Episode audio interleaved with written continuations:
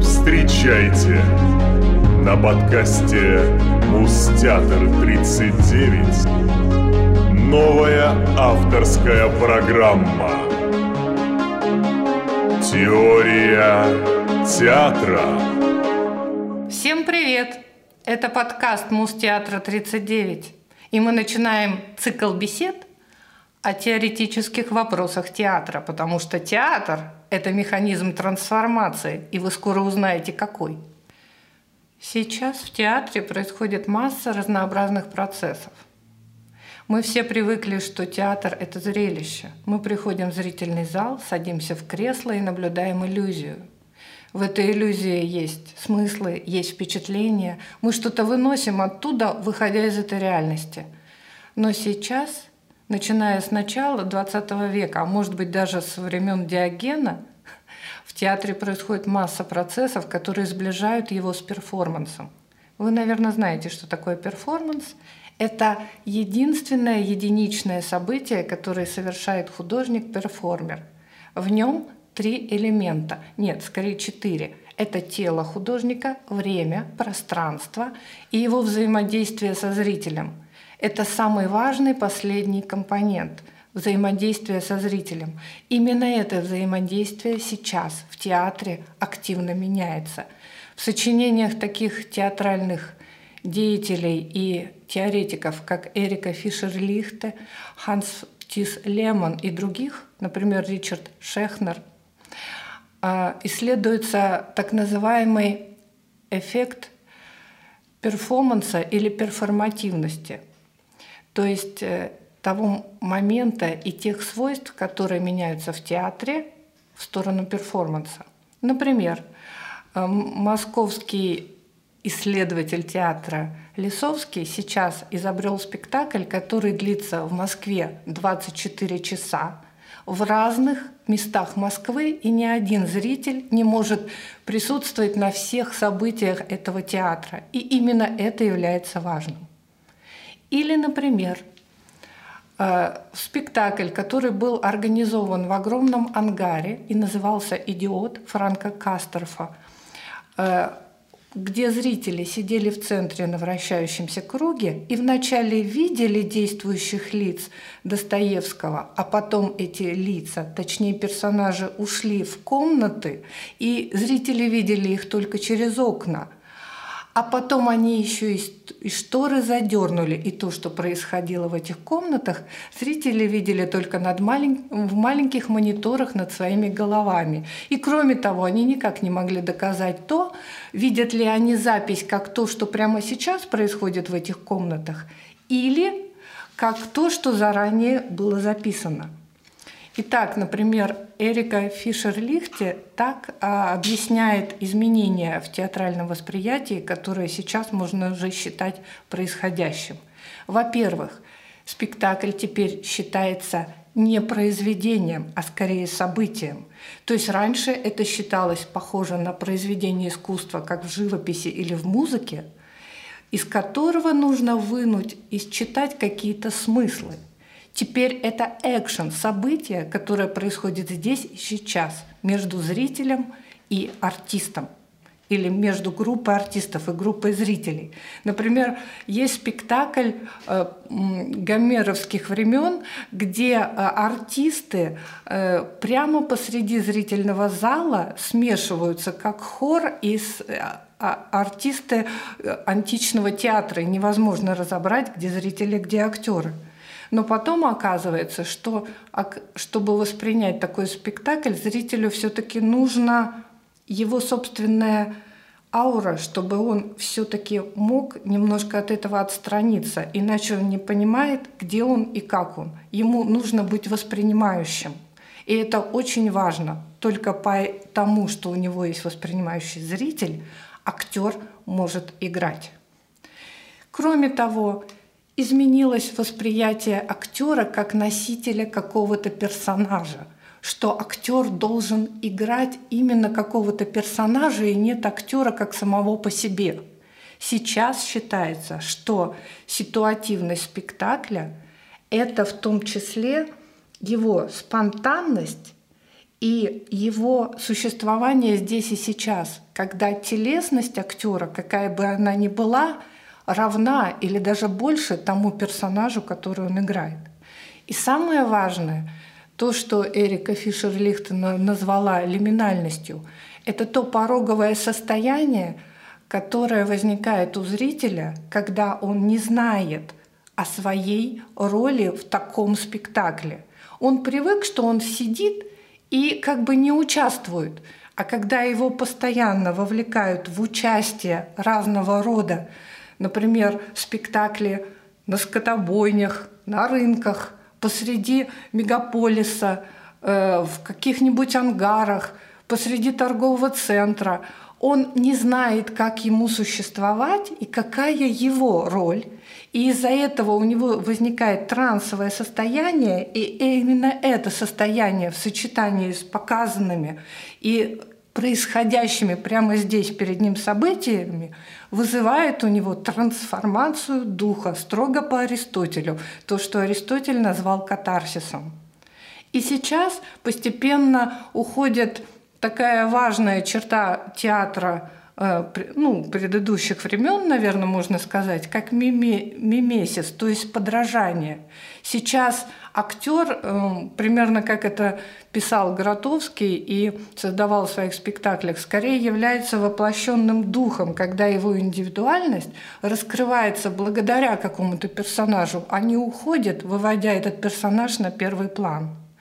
Все эти процессы очень важны и интересны, и говорить о них можно много – но самое важное – это то, что сейчас по-другому рассматривается роль зрителя, когда событие важно здесь и сейчас, и когда самое важное в нем – это смотрящий на него и воспринимающий его зритель. И совместное пространство, время и событийность, которое объединяет актеров и зрителей в одну атмосферу, трансформирует их обоих, их личность и их какие-то смыслы и понимание мира взаимно, и по-другому это не может быть. Именно это сближает сейчас многие театральные поиски и спектакли с перформансом. В Москве сегодня набрали первый раз э, студентов на курс социального театра, потому что то количество инклюзивных спектаклей, которые э, представляют людей, например, с ограниченными возможностями здоровья или исследования каких-нибудь социально пораженных в правах людей или, например, что-то похожее на психосоматический тренинг.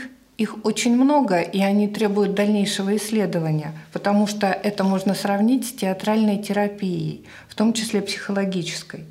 Кроме того, огромное количество лабораторий.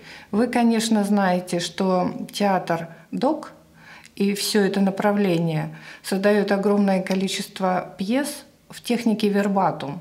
Это когда есть некий донор, любой практически человек, который дает тому, кто его слушает, некий текст.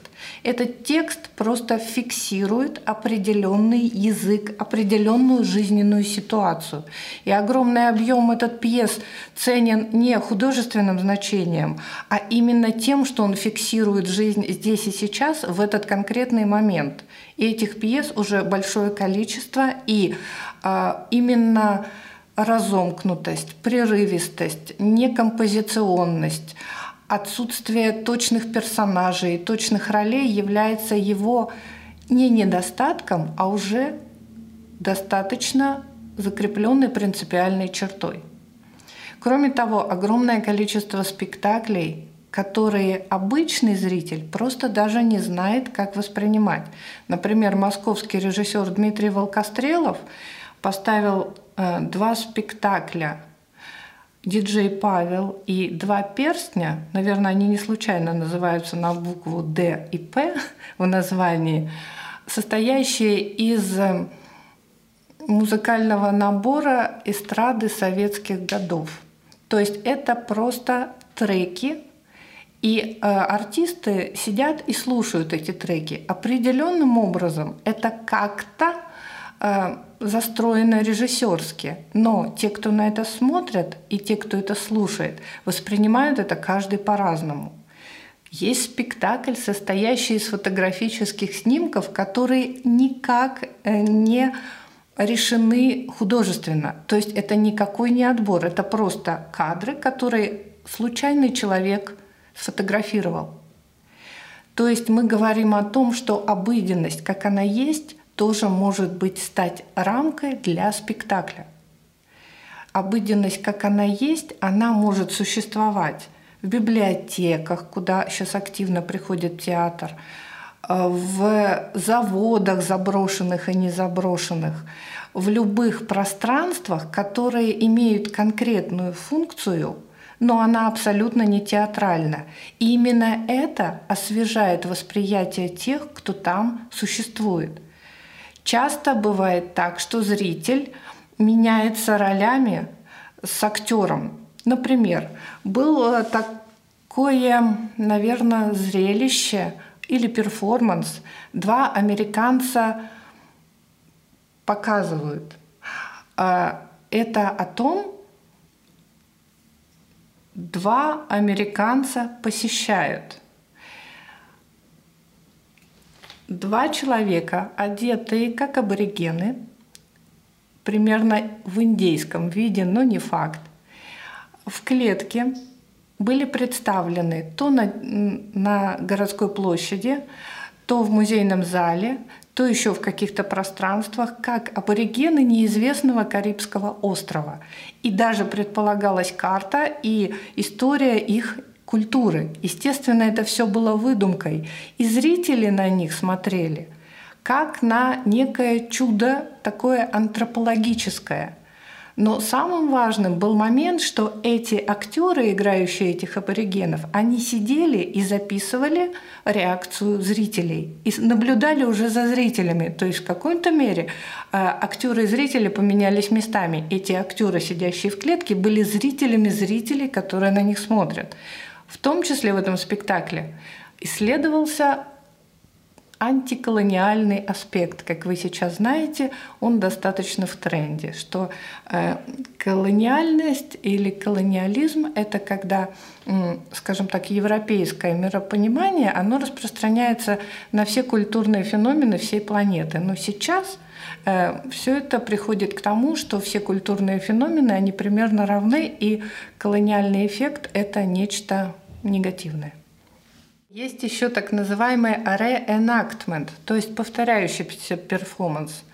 Э, я не знаю, слышали ли вы такое имя, как Марина Абрамович, но это практически гениальная женщина, которая создает перформансы, заставляющие задуматься. То есть ее перформансы таковы, что они открывают болевые точки общества так или иначе – Например, э, Эрика Фишера-Лихтер в своей книге «Эстетика перформативности» исследует ее перформанс под названием «Уста святого Фомы» через всю книгу.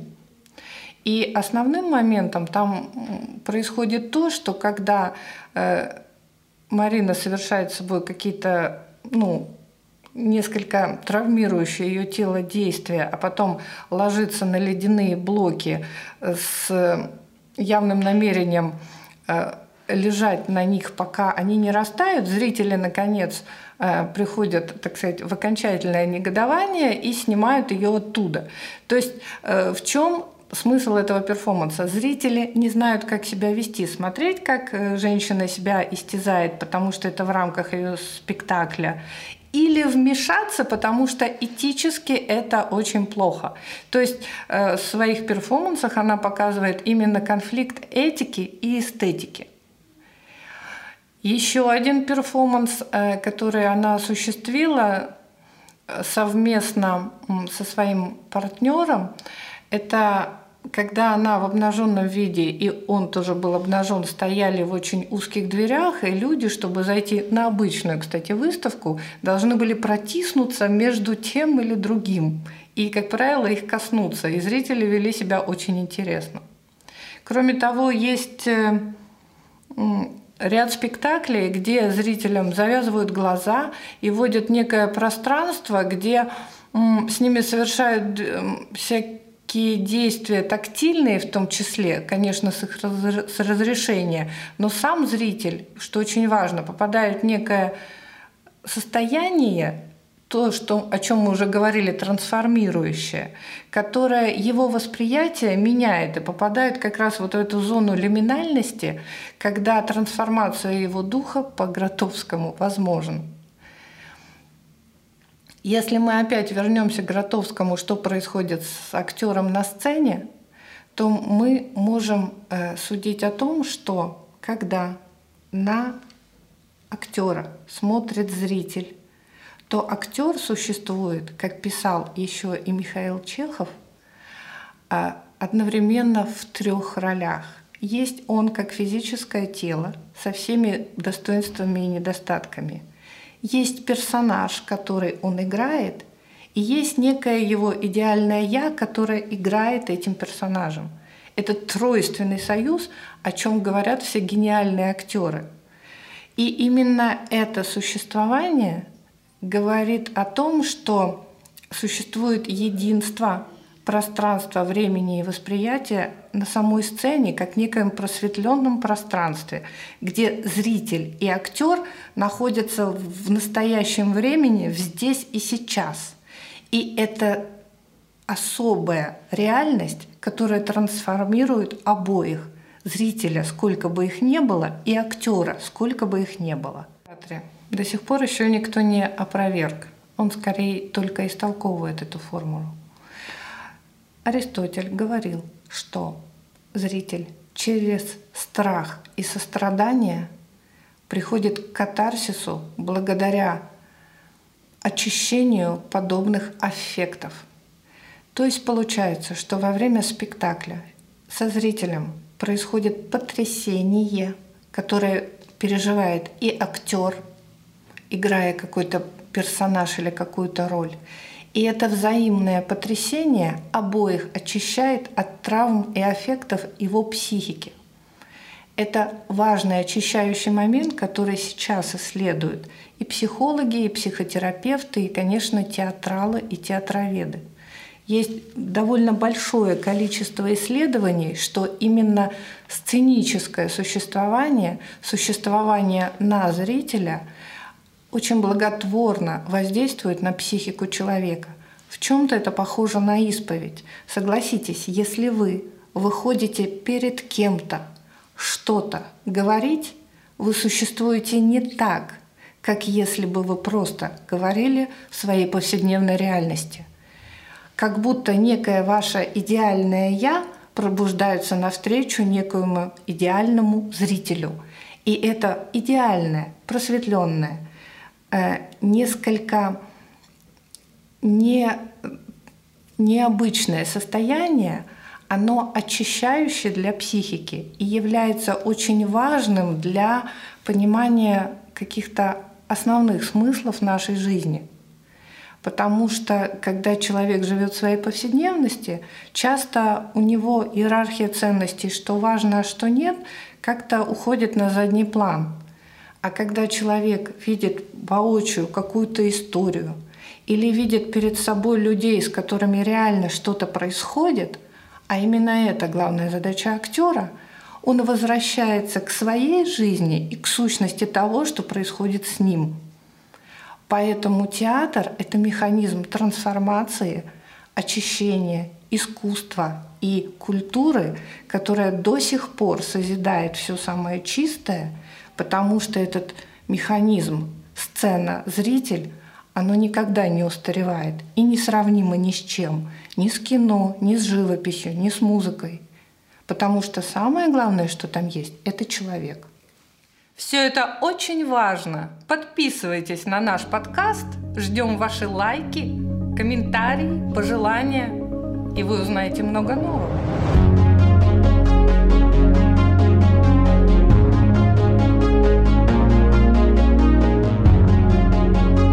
Новая авторская программа.